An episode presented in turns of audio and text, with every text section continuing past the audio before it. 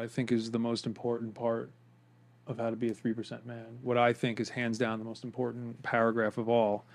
When I read this for the first time, I had to put the book down and like look out the window like holy shit. It hit me like like nothing else has hit me.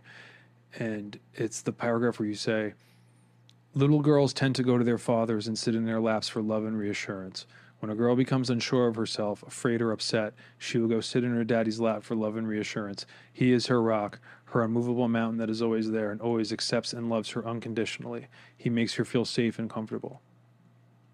When I when I read that for the first time, that just it just blew my mind because no one had ever really described it in that such simple sense. What were you thinking when you wrote that? that that all came from and i wrote about this in the book it, you know how the words came together but it's the the idea the the the the moment where it happened. We were in uh, my girlfriend and i this was the girlfriend that had the, the young daughter at the time um, was all grown up and i'm gonna be 28 and got two babies of her own happily married um, she's, i can't believe it's been she was like five and a half when I started dating her mom. It was like, Jesus Christ, she's almost 28 now.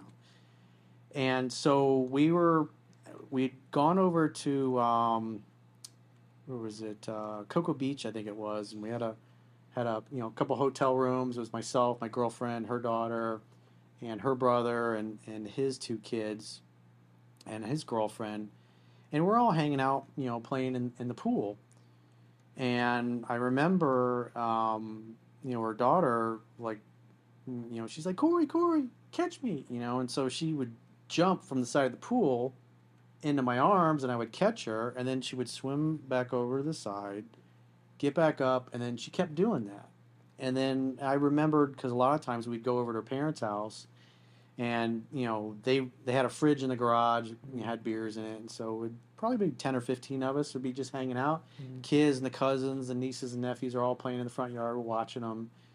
And uh, we're hanging out, shooting the shit. And I was like, about every five, five minutes or so, 10 minutes, she would come back over and I might be sitting there with my legs crossed like this. And, you know, because she's tiny, she'd pick my leg up and then set it down and then sit in my lap and put her arm around me. And she'd, Corey, and then she would have a question about something, and she would ask me, and we talk for a little bit, and then she'd be like, "Okay," and then she'd get up and then go run around and do whatever, and then a little while later she'd come back and do the same thing, and it's so it started to click with me because of you know her and watching her, her do that, and plus her mother was very close to her father. She always just say he's my rock, and uh, so it was just like the dots just kind of got connected to that. It was like kind of like a cat. Mm-hmm. She'd come over, sit in my lap, get reassurance, or ask a question about something she was unsure, or maybe something happened with her cousins or whatever. I'd give her the answer. She'd feel peace, get up, and you know go back go back to living, mm-hmm. and you know doing her thing. And I you know I noticed her mother doing the same thing as well. And it's like you know what you were talking about earlier. You know with your now ex girlfriend, like when you first met her, you're just you're just chilling yet she just keeps coming over to you. Mm-hmm. And uh, so it was like that was that's what I recognized. It was that because it made her feel safe. I made her feel safe, and so whenever she was unsure of herself, or maybe she fell down and stubbed her knee or whatever, she came over for safety. And you know, her mother would, would do the same thing, and that's like that's kind of how that all clicked. It's up to us, the men, to provide the container of masculinity to where feminine energy can be chaos. She mm-hmm. can play, she can dance, she can do dangerous things, you know, jumping in the pool or whatever. When, you know, she was only five and a half. She could swim, but she's not the greatest swimmer in the world, but she felt safe jumping into the deep end because I'm in the deep end. Yeah. Well, this, this, this paragraph, I, I read it often. I have it screenshotted in my phone here, and it, it had such an effect on me in terms of just understanding how women are. And I'm curious, uh, uh, Jade and Erica, like what we're talking about, how does that make you feel?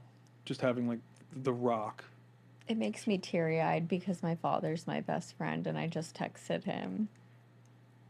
Yes, you did. Because he's in New York and uh, his birthday was the other day and I hate being like away from my dad and um, yeah, I just She's still daddy's little girl. I'm I will always be daddy's little girl. Daddy will always be my best friend and um he is my rock.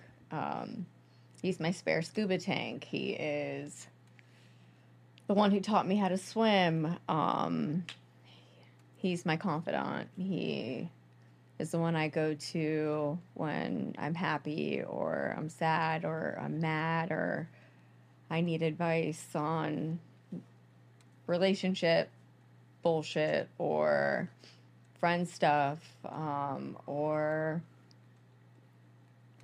you name it. Um, he's the first person who I call, first person I speak to in the morning, first last person I speak to before I go to bed. Oh my god, I'm gonna cry.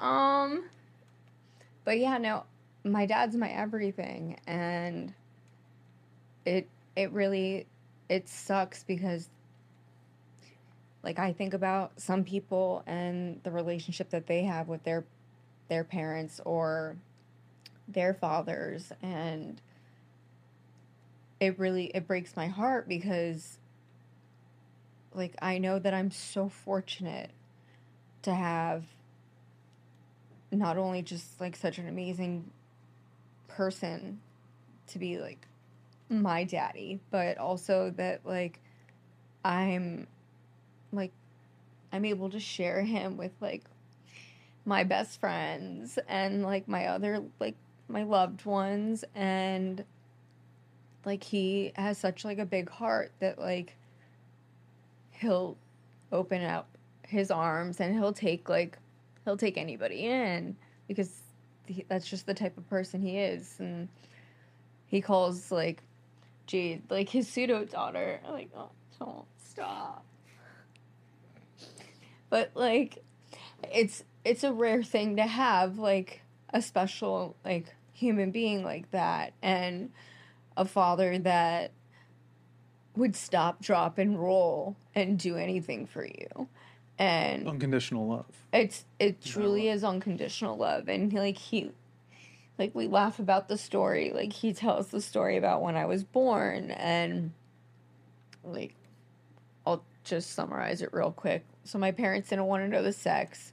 My umbilical cord was wrapped around my leg. Um the obgyn was out of town. He was probably at like a bar mitzvah or something. So the stand-in my mom never met. And they were at a wedding. She goes into labor.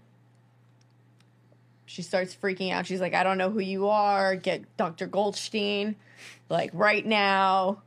And uh, i guess dr kaplan's the one that ended up delivering me. And five minutes before my mom gives birth my dad just starts bawling and he's like i want a daughter my mom's like shut the fuck up like we've been calling it Joshua David this entire time.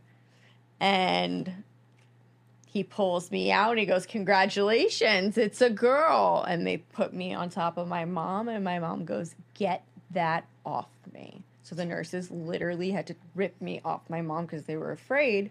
And they put me on my dad.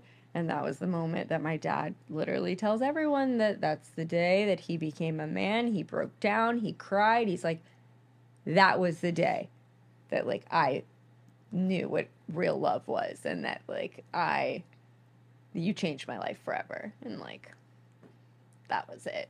So like I believe so much in like science and like imprinting and everything. And like I love my mom. Like she drives me crazy. She's batshit crazy. But like my dad to me is like there's nothing like my dad. He's your rock. He's he's my rock. He's my everything, and I wouldn't I wouldn't know what to do like in life without him. I was out on a date the other day and over the weekend at a, a jazz festival or whatever, and the girl I'm seeing, we were you know we were leaving, and uh, there was a kid, a little girl, crying, and she I remember just watching her run. She's probably like four.